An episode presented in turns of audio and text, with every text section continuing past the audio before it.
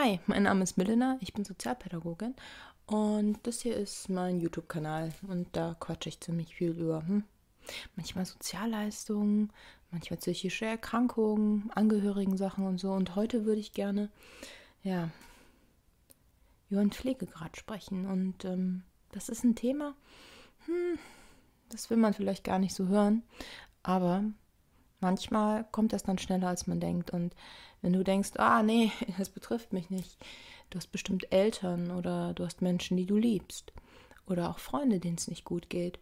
Und viele beantragen gar keinen Pflegegrad mehr, weil sie sich schämen. Das ist nicht nur bei älteren Leuten so, die leider sehen, was sie nicht mehr können. Und das kann ja auch Angst machen. Und man möchte ja nicht von zu Hause weg. Und dann kommen diese ganzen Gedanken vielleicht, wenn, wenn deine Eltern gerade eine Pflegestufe brauchen. Und du musst jetzt ja dieses MDK-Gespräch mit denen führen. Und du hast das jetzt bei der Krankenkasse alles beantragt. Und jetzt kommt jemand zu dir. Und darum geht es in diesem Video.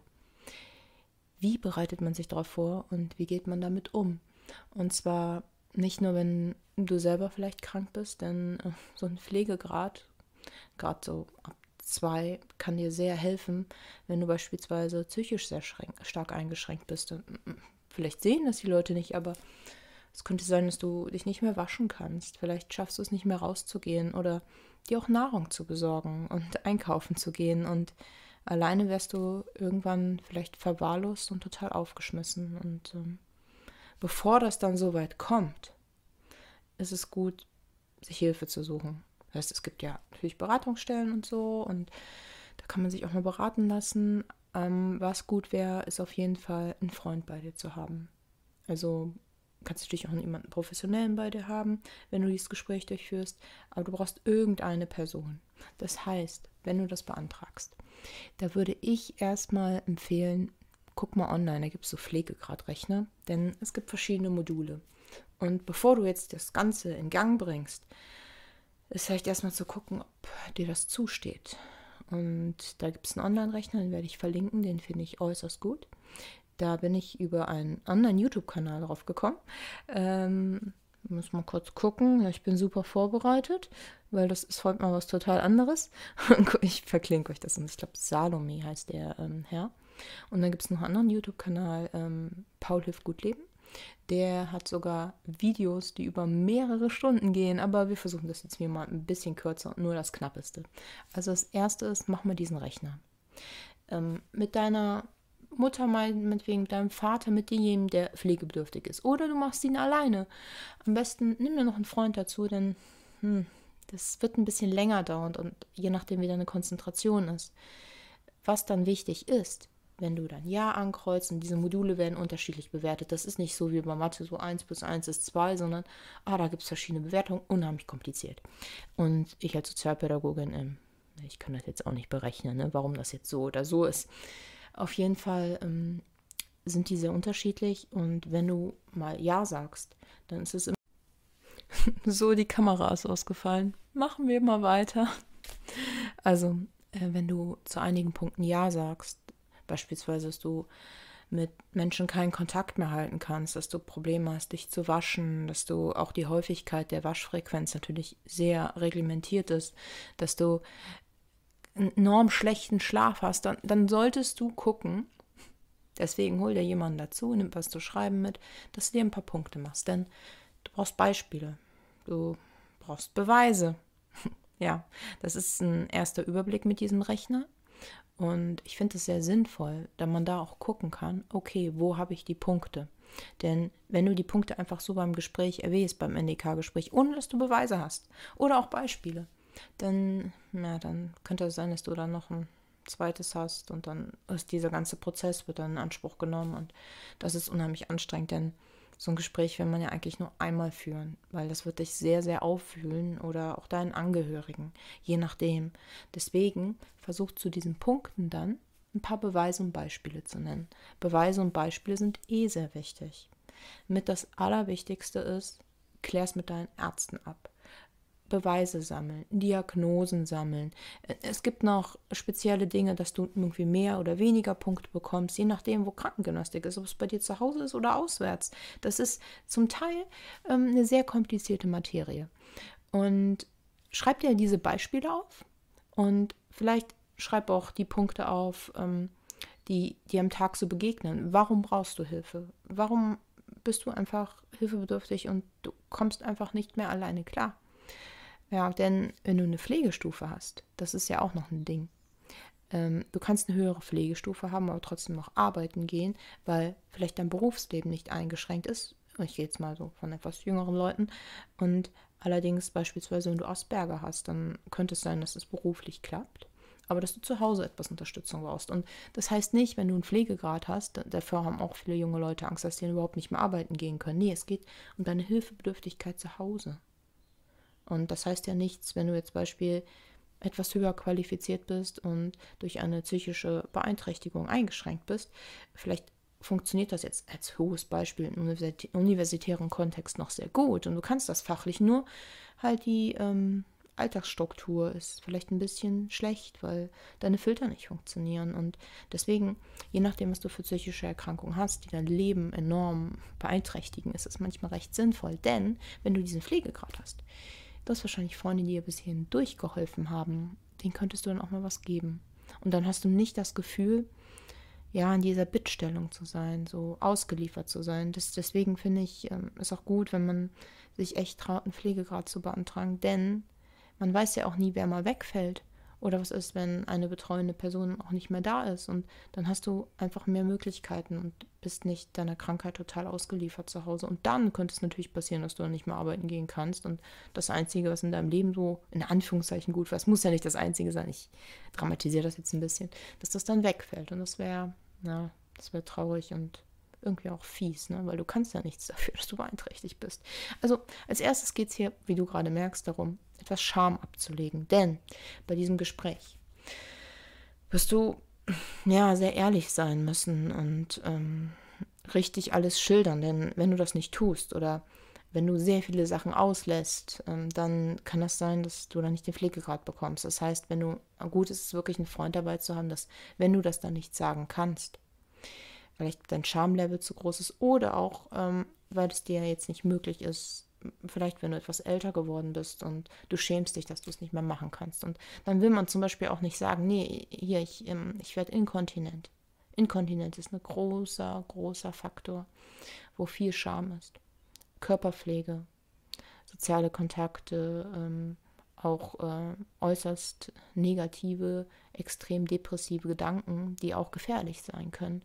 Und darüber wird nicht so geredet. Und deswegen ist es auch gut, einen Freund bei dir zu haben, weil wenn du dann ehrlich redest, zum Beispiel auch wenn irgendwas passiert ist und du redest darüber, weil du möchtest auch klarstellen, dass es, dass es echt Kacke war früher, dass das und das passiert ist. Wenn das schön im Brief steht, da steht ja vielleicht eine PTBS oder sonst was, dass die Sache, ob das dann auch gesehen wird. Und ähm, manchmal muss man ein paar Sätze dazu sagen. Da könntest du eventuell gucken, ob deine betreuende Person oder dein Freund das dann draußen macht und dass, äh, dass es dann nochmal gesagt wird, weil du es vielleicht nicht kannst. Und dafür sind diese Leute auch da, die bei dir sitzen. Erstens als Zeuge, man sagt das und das ist passiert, aber vor allem als äh, emotionale, moralische Unterstützung. Das heißt, wenn du jemanden betreust, dann guck mal, dass du in so eine Stunde auf zwei schon einplanst, dass du auch da bleibst. Je nachdem, wie belastend das ist, ist es natürlich nicht gut, jemanden dann alleine zu lassen. Ich glaube, das ist mehr als verständlich. Also, ihr macht diesen Rechner. Ihr schreibt Beispiele auf. Ihr sucht Beweise. Das heißt, du gehst erstmal zu allen möglichen Ärzten oder deine Freunde helfen dir. Versucht dein soziales Umfeld mit zu integrieren. Versucht zu sammeln. Und dann, was ich noch, noch ganz gut finde, ist, ähm, es gibt ja Pflegetagebücher und versuch mal zwei, drei Tage aufzuschreiben, wo sind die Probleme? Wo brauche ich den Hilfebedarf? Beispielsweise, wenn, wenn du umkippst und ohnmächtig wirst, dann kannst du nicht einfach alleine duschen, das wäre gefährlich. Ähm, sowas halt. Ne? Schreib aber nicht einen guten Tag auf, weil es ist schön, wenn du einen guten Tag hast. Aber bei dieser Pflege geht es erstmal darum, die nicht so guten Tage zu zeigen. Ja, und die Schwächen. Und das ist keine Schwäche, es ist, ist halt eine Einschränkung und du hast dir das nicht ausgesucht. Das Wichtigste ist einfach, ähm, gerade auch bei älteren Leuten und Leuten, die, man möchte ja eigentlich funktionieren, man möchte das ja nicht. Niemand sucht sich das aus, jetzt mal ganz ehrlich. Ne? Also klar, es gibt da ein paar Euro aus, äh, Leute, die draußen stehen, also da nicht krankheitsbedingt eingeschränkt sind, denken sich, boah, 300 Euro. Aber ähm, du kannst nicht einkaufen eventuell. Du brauchst jemanden äh, zu Hause, der dir ein bisschen beim Duschen hilft. Du bist totunglücklich. Du ähm, schaffst es vielleicht auch nicht, dich ja, zu pflegen, zu waschen und gesundheitlich dein, ja, dem nachzukommen. Du hast auch nicht groß Spaß und gehst weg. Und viele stellen sich das äh, so vor, ich mache das mal und mega, yeah, aber keiner sucht sich das freiwillig aus. Und das finde ich sehr wichtig. Das heißt, wenn du jetzt jemanden begleitest und betreust, dann erklär ihm das mit dem Rechner. Wenn, wenn man versteht, worum es geht, ist es immer einfacher. Und rechnet damit, dass ihr eventuell auch einen Widerspruch, äh, ja, dass ihr da rein müsst. Und vielleicht ähm, gut finde ich zum Beispiel in den Sozialverband zu gehen. Also ich empfehle auf den ZOVD, der betreut einen dann und geht mit einem durch die Widersprüche oder zum VDK. Das heißt, ähm, dann hast du auch gleich beim ZOVD beispielsweise auch einen Anwalt dahinter. Denn gerne betreuen dich Leute so, die machen das auch alle supi. Ähm, ich finde es immer ganz gut, wenn man ähm, so als Backup das dann hat. Das soll jetzt keine Werbung sein, ne? Deswegen sage ich VDK, so VD. Denn 7 Euro im Monat, du kannst auch in dem Monat beitreten und ähm, eigentlich bin ich auch nur hauptsächlich auch, erstens finde ich den Sozialverband toll. Ähm, die Arbeit ist super. Ähm, wird viel, ist auch für Schutzbedürftige natürlich. Ähm, da muss, ist man eigentlich schon so Mitglied, einfach um das zu unterstützen und den Gedanken zu haben, dass wenn dir mal was passiert, und das kann schnell passieren, es passiert im Leben manchmal echt, oh, dann hast du jemanden an deiner Seite. Und da finde ich es immer ganz gut, dass man vielleicht noch da so ein bisschen breiter aufgestellt ist, mehrere Anlaufpunkte hat. Also, das Wichtigste war jetzt den äh, Rechner, Beweise, mach ein Tagebuch. Du brauchst einen Zeugen dabei. Macht euch auch Stichpunkte und guckt, dass auch die Sachen, die gesagt werden sollten, auch gesagt werden.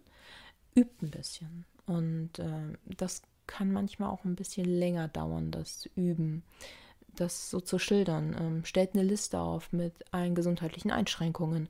Ich gucke mal, dass ich auf meiner Internetseite auch ein bisschen was verlinke.